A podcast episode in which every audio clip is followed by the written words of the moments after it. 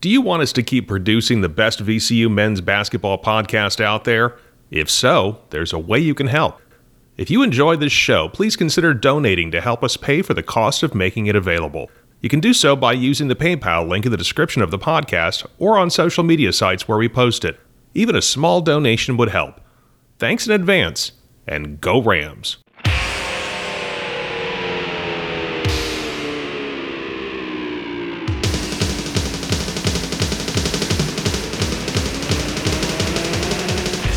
Welcome to Rams Rewind, a podcast that looks back at all of the action from V C U men's basketball. In this special in-season bonus episode, host George Templeton looks at the state of the program and interviews experts about all things V C U basketball. And now, here's George. All right, we're back here with another special episode of Rams Rewind to get us through this long break between V C U games over Christmas. And we hope you've enjoyed our other special episodes that we've had as uh, to get you through the longer breaks as we've gotten through uh, to, the, to, to the tail end of the non-conference season and through finals and all that. And joining us is a very is, is a friend of this podcast that we're very happy to have back on. And if you listened to when he was on before in the preseason and we were talking about V C U's non-conference schedule, he warned everybody about McNeese State and how good McNeese State would be. McNeese State came into the Siegel Center and won and beat V C U on opening night, surprising everybody as a double-digit underdog. Uh, he is with Bracket. He has his own website, bracketeer dot org. He is a consultant for teams trying to put together their non-conference schedules, in part to try to figure out the N E T, which we'll dive into the problems the N E T has in a, just a moment. He is Rocco Miller. You can follow him on Twitter at Rocco Miller eight. Thank you for joining us again on Rams Rewind. Welcome back, Rocco. Hey, it's great to be back on with you, and I appreciate the kind words. Uh, you know, it's it's been uh, crazy to digest here just recently uh, during this holiday break that we're on, a couple days of no games and seven weeks of action already behind us. And I think it's just, um, you know, it's a good opportunity to kind of look back, see what we've what we learned about a bunch of these teams and what it really means. Uh, it's just been, it's been one of the more interesting starts of the year and kind of unparalleled to any other year based on the fact that just a week and a half ago, several programs were impacted by a court ruling that suddenly allowed really important players to be eligible. And, uh, you know, it really kind of changes the trajectory of so many teams, even if they have – They they could be four and eight right now. They could be ten and two right now, and we really have to keep hitting the reset button over and over again with these rosters. It's not affecting every single league, but most leagues are affected at some level. And um, you know, I think the Atlantic ten in general has been uh, a, a, a definitely an improvement, as you guys all know. Uh, I love to see the middle all ascending. Uh, if you took the weighted average of the middle of the A ten, probably up about ten, fifteen spots, at least from a year ago uh, in general. And that can mean really good things for the league, hopefully by the end of the year.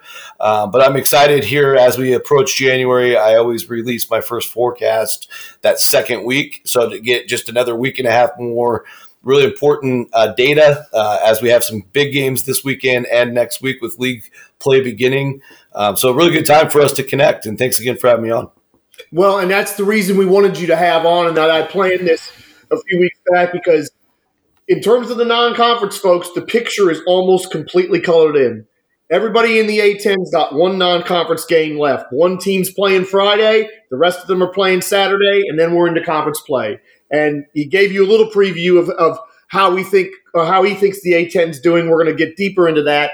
But before we do that, I'm going to have to uh, rant a little bit and get the reaction of Rocco Miller to this, because in preparation for this episode, I'm looking through, you know, V C U's opponents and their and their net rankings and all that. And the net, of course, is the N C double A's evaluation tool, their main one that they use and give to the committee to help select and seed the sixty-four, sixty-eight teams that are in the N C double A tournament. And yes, part of my frustration is that V C U had this team, not cold, but they were in a winning position against the team I'm about to talk about, down in Orlando at the tournament that I was at, and they didn't win, and it was infuriating that they lost. But I, Rocco Miller, there can't be anybody outside of Ames, Iowa, or or whoever puts together this formula that can really believe that Iowa State is the fifth best team in the country, which is what the net says right now. They don't have a quad one win. They're oh and two. I am presuming that those two quad one games are the two that they've lost in Orlando, to Virginia Tech and to uh, Texas A and M. They do have two quad two wins. I think one of those is Iowa on the road, who they spanked, admittedly. And then I think V C U actually might qualify as a quad two win because that's a neutral site. They played a quad three game. They're eight and oh against quad four. And yes, they've beaten the snot out of those teams. And I know margin of victory matters. But surely this system is broken if Iowa can play as bad a schedule as they have, except for Orlando, and except for the game against Iowa that they always play. This system's broken if that team can be evaluated and look at that good, because people are going to see this in other big conferences and do exactly the same thing. And that's my biggest fear. Well, you know, I, I hate to be the bearer of bad news on that front, George. I think, you know, this has been going on for a few years, and there has been some copycats, and you, you can quickly figure out who they are if you do the deep dives into each power league.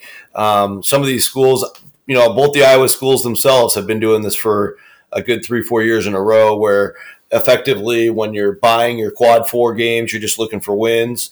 Um, you load up as many as you can in terms of who's projected to be the lowest team in in the country. So that starts with teams like Lindenwood, Eastern Illinois, mm-hmm. Florida A and M, Grambling.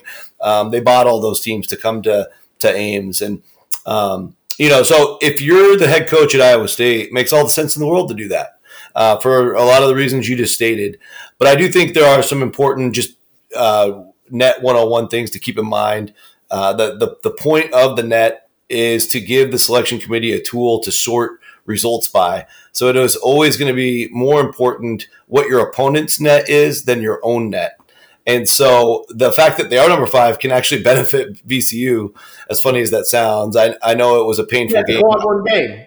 Right. Yeah. And, and, you know, even if Iowa State loses ten to fifteen games this year, which is very possible, um, really good chance it stays in quad one. It might be really hard for them to fall out of the top fifty, uh, which is what it would take to, to drop out of quad one. So, Uh, just that one little example. I think the other thing to caution on the net as well, uh, you know, and I've, I've said a few things about it over time, um, is it is meant to evolve throughout the season.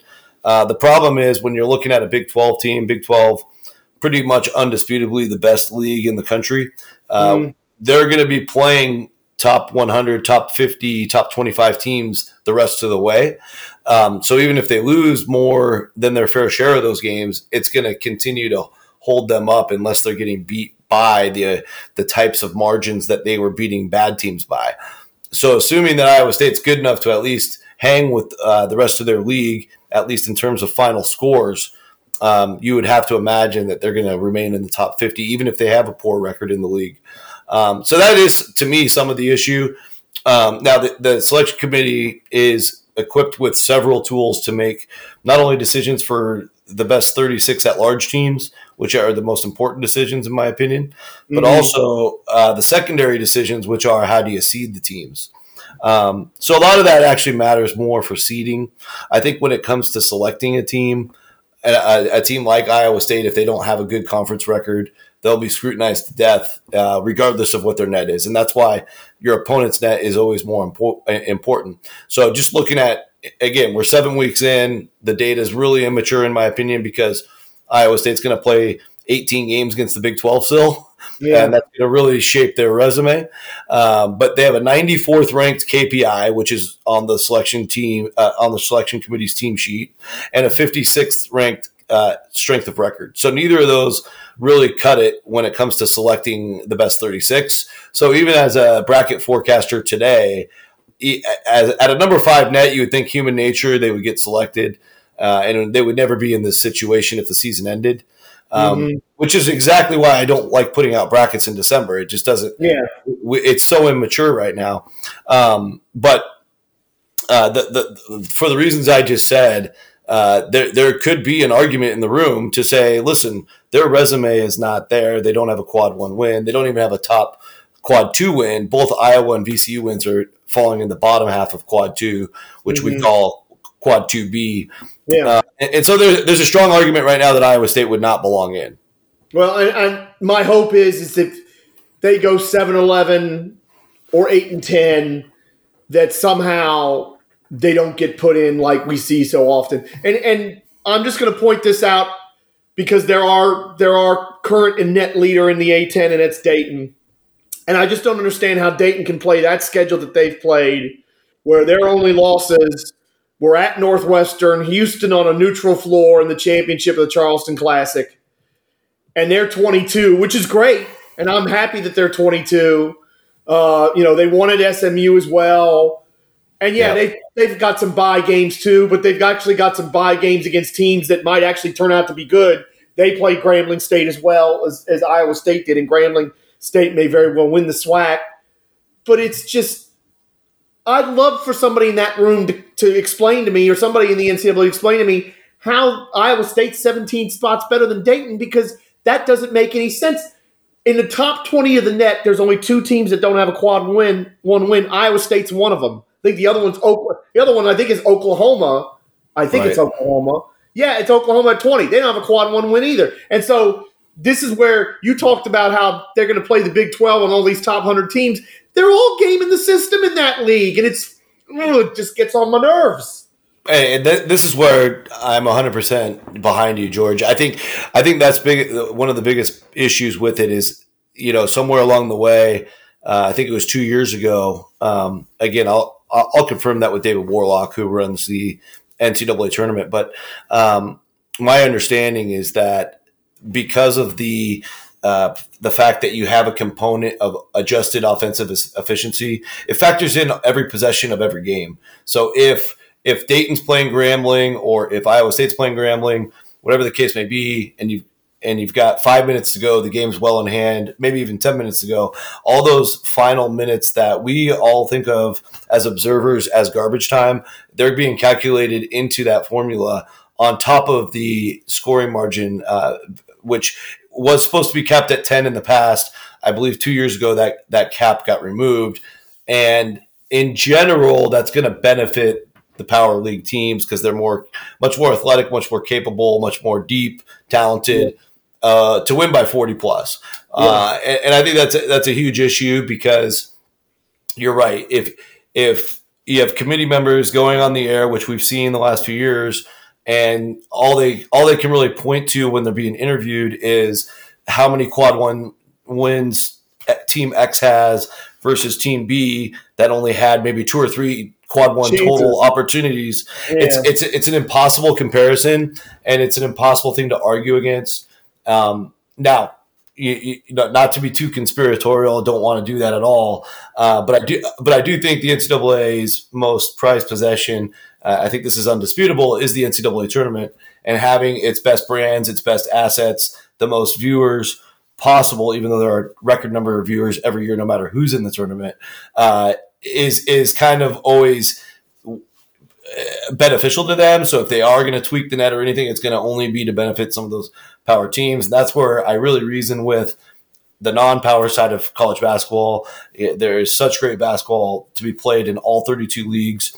Of course, they're different levels, but this is why the sport is, can be so great is you, you have great coaches, in a lot of cases, better coaches at the lower levels than at the higher levels. Um, you have so many different strategic things you can do, whether it's zone defenses, man defenses, half-court trap, full-court trap, five-out offense. The list goes on and on and on that you're allowed to do in college.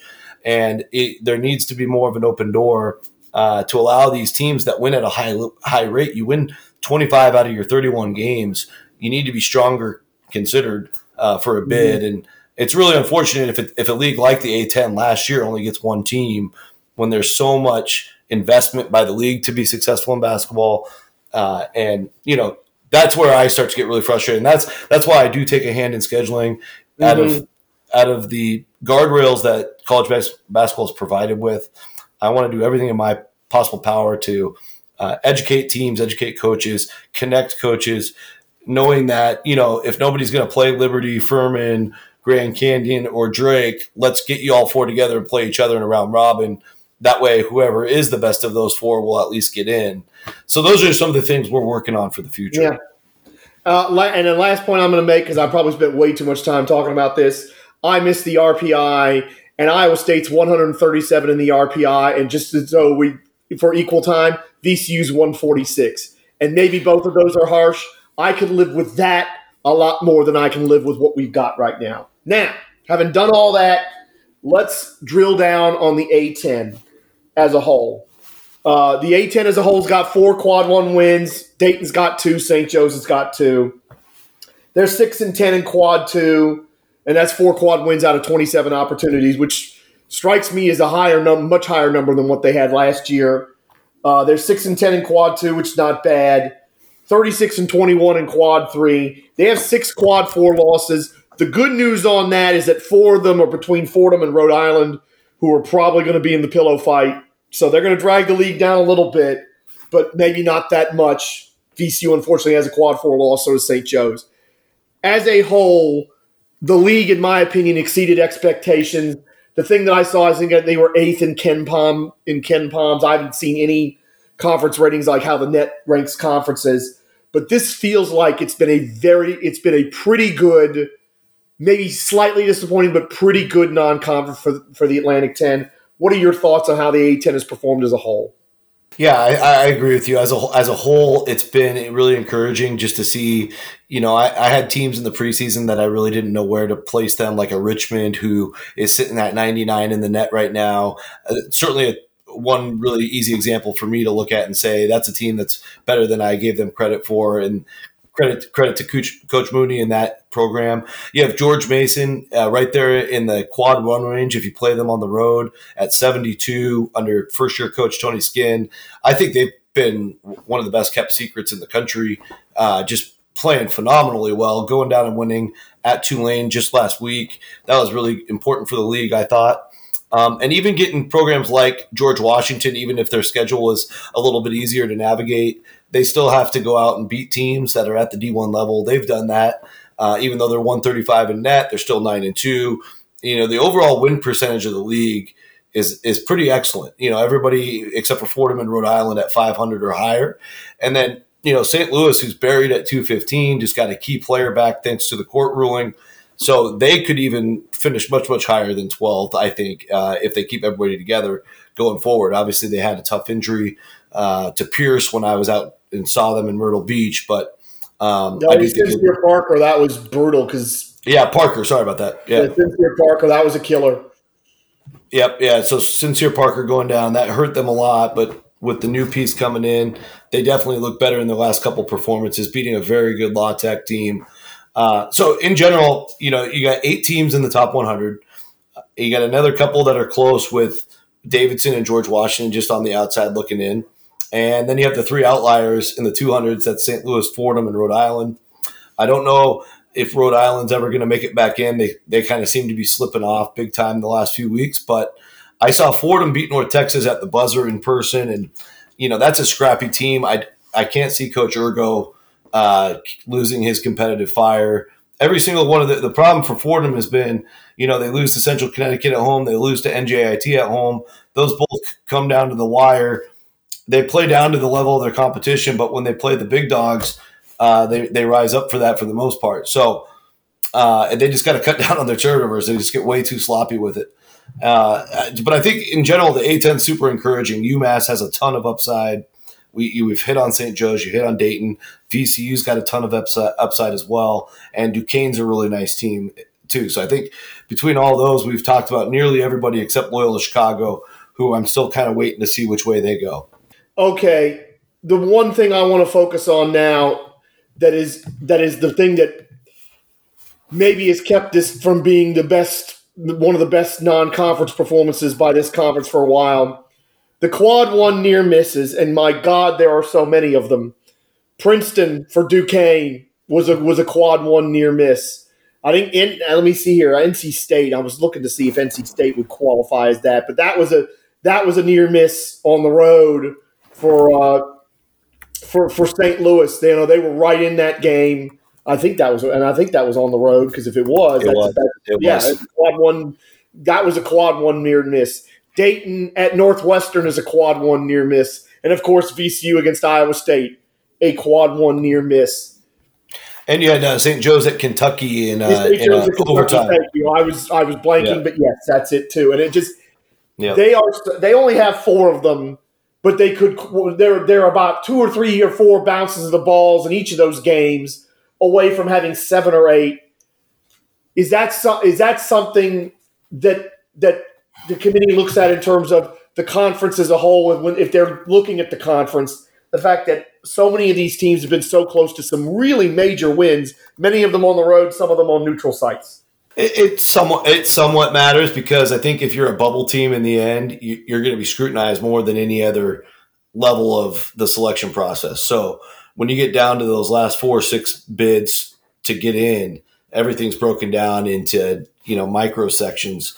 Uh, the way I, I prefer to break it down is based on some committee members I've talked to over the years, where I look at the top two A quad. So if you're just missing quad one, or they fall in and out of quad one, I try not to focus on uh, just one particular quad. If if it's in the top two A, that's still a good win. The the thing they really care about is if it's a tournament, if it ends up being a tournament team, you know, did you beat a tournament team? So like if Princeton's a tournament team, Saint Joe's has that. They have it with probably Villanova also. Um, with Dayton being a potential top twenty-five team where they are now in the N E T, that gives everybody else in the league a chance at a bite at the apple, especially when they play at Dayton. And if they stay that high, even the home game against Dayton could be a big bite at the apple. Uh, the, the the problem mathematically with that is if somebody gets a bite early or a couple teams get a bite early, they'll fall out of that position uh, because they'll slip themselves. So it's it, it's a it's a long, you know, ten-week dance that we're about to st- embark on. Uh, but I think what really matters in the end is how did you do on the road? How did you do on neutral court games? Uh, if you've done a lot of damage there, you will usually stand out against the power conference teams.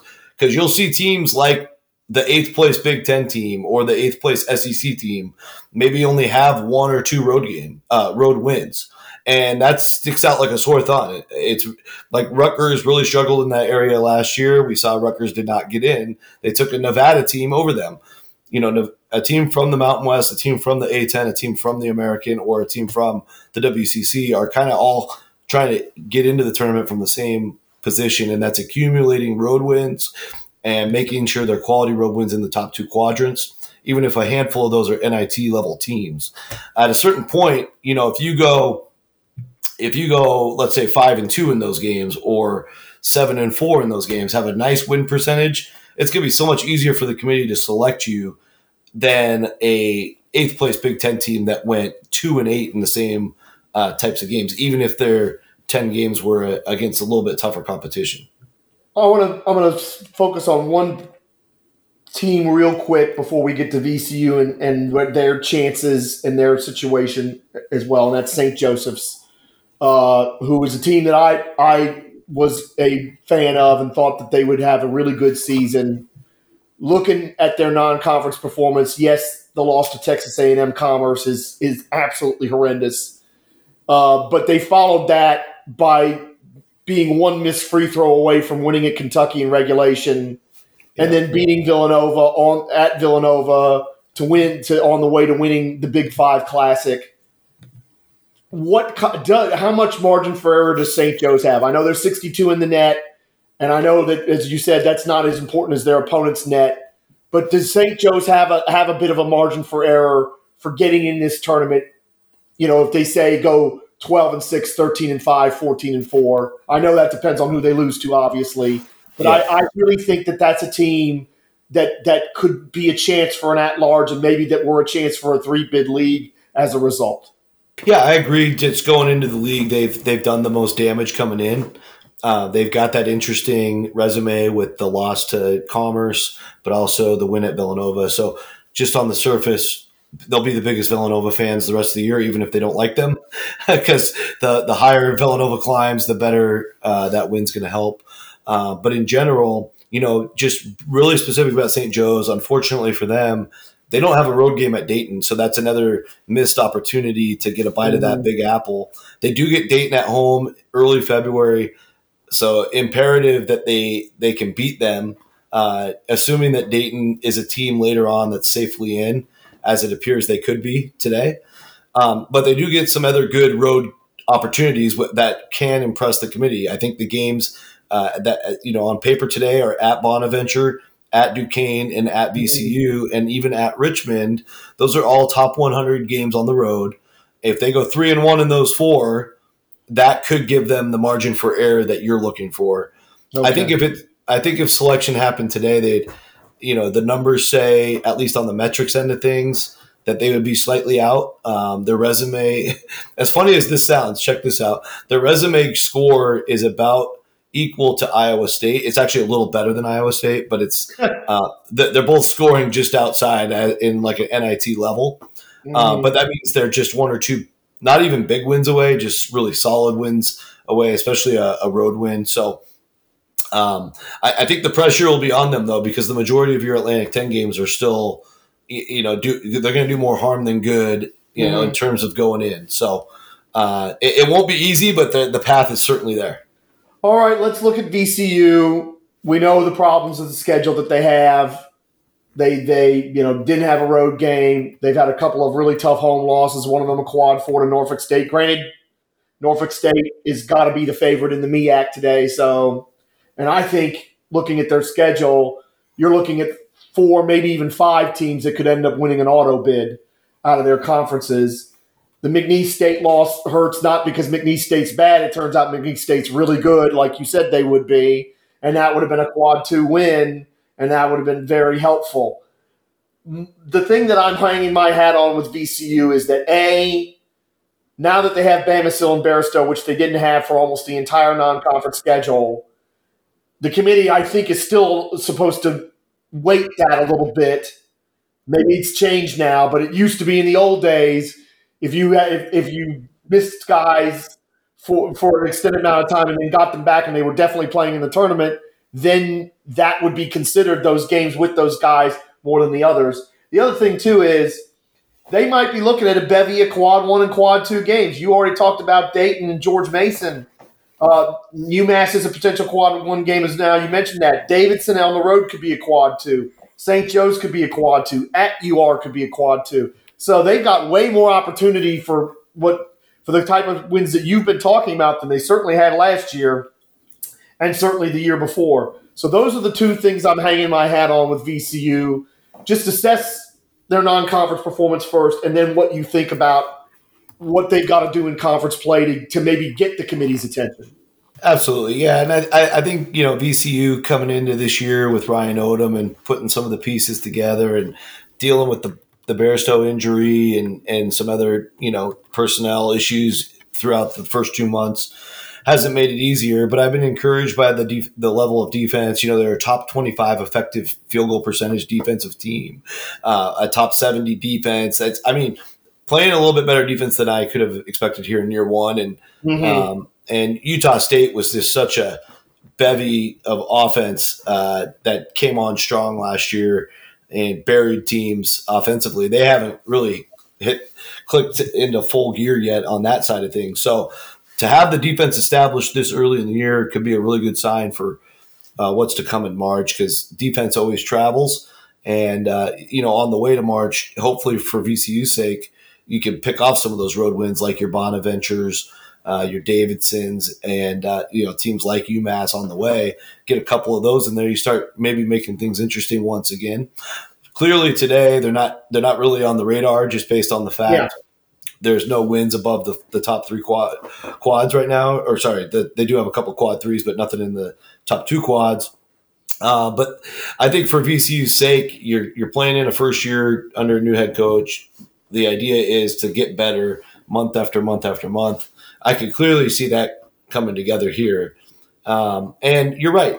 Because the A ten has improved as a whole, there are a handful of meaningful, a handful more of meaningful opportunities throughout league play.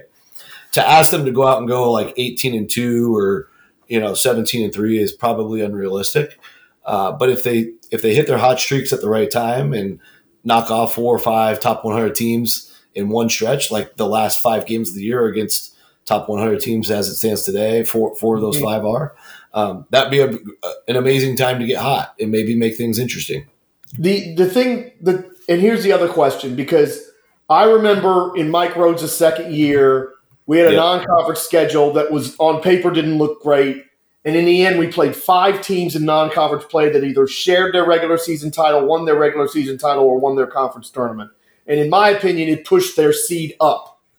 Uh, they ended up a nine seed, even though they lost their first conference tournament game, where I think in other years they might have been a ten or eleven.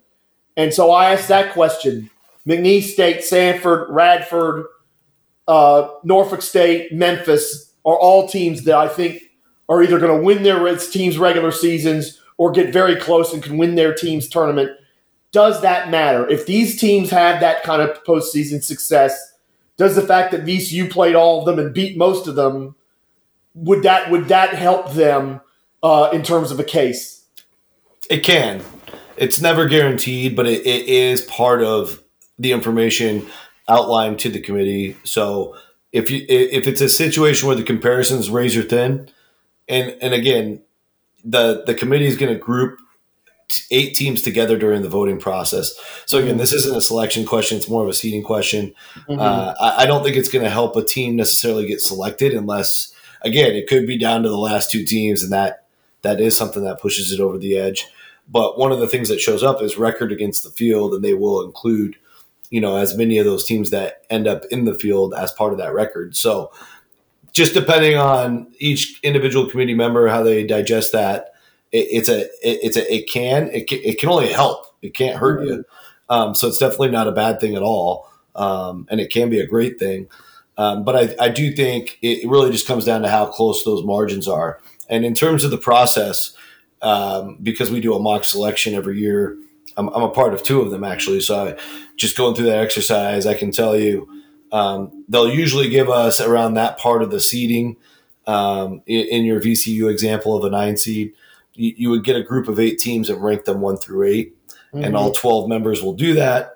So if it just comes out to where, you know, it was enough to sway them to be in the top four on average across all twelve ballots, they will end up on that next seed lineup, you know, based on that vote. I know we're not, we really can't predict the future here, and you don't want to, and, and you don't even pick a bracket for another couple weeks and all that. But this is my final question. Can the A ten get two or even three bids? Is, is, if, if things break their way, and that means Dayton doesn't win the A ten tournament, obviously, or maybe even if they do, is this conference, has this conference done enough to where if they, things break their way, they could get two or maybe even three bids this year? Oh, one hundred percent. Yeah, I think I, I think right now you're looking at a, a league that, you know, you would have to put Dayton in today pretty clearly. And then we've talked about Saint Joe's. I think the Bonnies are have a path. Um, you know, you've got another four, five teams in that range. George Mason, to me, stands out as probably the next team. If uh, you could choose George Mason or Bonaventure as your third. Um And again, I'll do a deeper breakdown in a couple of weeks, but I think mm-hmm. going into the conference season, if let's just say we don't know where to draw the line right now, there's just a lot of quality, a really strong middle, and then we kind of know what the bottom looks like, right? That's all we know right now. Yeah. So if league play plays out where, you know, four teams run away from the pack or three teams run away from the pack, you know, it's really hard to envision a scenario where they're going to get more than three. But if three run away from the pack and there are three of the four I just listed, I think that they would all they would all have really awesome resumes, and their only losses were to each other. Mm-hmm. Now, it's very rare that any of that happens in, in my experience doing this for a long time. In any league, it's that nothing to do with the A ten. It's just league play in general is very hard. You, yes. uh, you play a couple games a week. You're usually traveling. You're going in and out. You need to win your home games. Then you got to find a way to win a road game. The A ten, like several other leagues, has very difficult places to win. Um, so to go out and expect that is kind of unrealistic, but you never know with injuries and all this roster turmoil going on across the A ten, across the country, a lot of different things could happen this year. And I just think mathematically to get three bids, you know, you might need three teams to run away from the league, at least some sort of divide. Okay. It, maybe, maybe not have to be perfect, of course, but, but be clearly in that top three and then make sure the gap between three and four is clear. Um, okay. Chances are we'll get a, we'll get Dayton in a lot of mud, but but you know, for the A ten's sake, we can root for a different outcome. All right, as always, Rocco, it's absolutely fantastic to have you on with us. It's such great information, and it's such a great insight in, into the processes uh, of these things being done. And we've just had such great uh, response to, to whenever you've been on with us. So thank you very much for coming on. We here at Rams Rewind believe in shameless self-promotion. So anything you want to promote, uh, social media or otherwise, let, let's have it. I appreciate all the kind words once again, George. And uh, yeah, you can find me on Twitter at Rocco Miller eight. I'm out there covering games, doing a lot of different things within the sport, whether it's – And you were schedule. everywhere. You were all over the country. My goodness. Yeah, so, you know, coming up, um, a, uh, I, I'm actually a Washington guy originally, so I uh, can't miss the opportunity to go down to the Sugar Bowl and and support my uh, my my squad there playing for the football national championship in the next, hopefully two games for them. We'll see how that goes, but they'll also give me a chance to see a couple teams down there like James Madison. So looking forward to that uh, when they play the Cajuns. Um, but yeah, so in general, always keeping things interesting, always trying to talk about teams and scenarios and players that nobody else is talking about. That's really what I try to find, those untold stories. Um, mm-hmm. But then in general, as Jan- January takes off, bracket forecasting will always be the core, and that will just ramp up over and over again, and uh, probably be doing more shows with Field of sixty-eight and other outlets. So just follow my Twitter at Rock Miller eight. It'd be the best way to find out about that. And we'll also be releasing starting next week um, a lot more game previews. We haven't really done a lot of that in non-conference, but as these league races start to shape, we, we love to dive deep and uh, do the key games of the week, whether it's for the bubble, for the conference races, or uh, just heavyweights in general playing for those top one, two, three, and four seeds. So uh, lots, lots to come, and looking forward to it. All right, folks, that was Rams Rewind. We'll see you all Saturday, hopefully live in the Good and the Bad and the Ugly group uh, after Gardner Webb. Also, if you like what you hear and you want to help us out, shoot us some dinero. We'll shout you out on the pod as always. We appreciate all the support you've given us all year, and continue to give us this. Uh, and continue to give us. Thank you all for joining us. Thank you, Rocco, as always, and we'll talk to you next time. To submit a question for George to answer in an upcoming episode, or to inquire about sponsorship opportunities for this podcast, please email rams rewind at gmail dot com. We'll be back after the next game, and thanks for listening to this episode of Rams Rewind.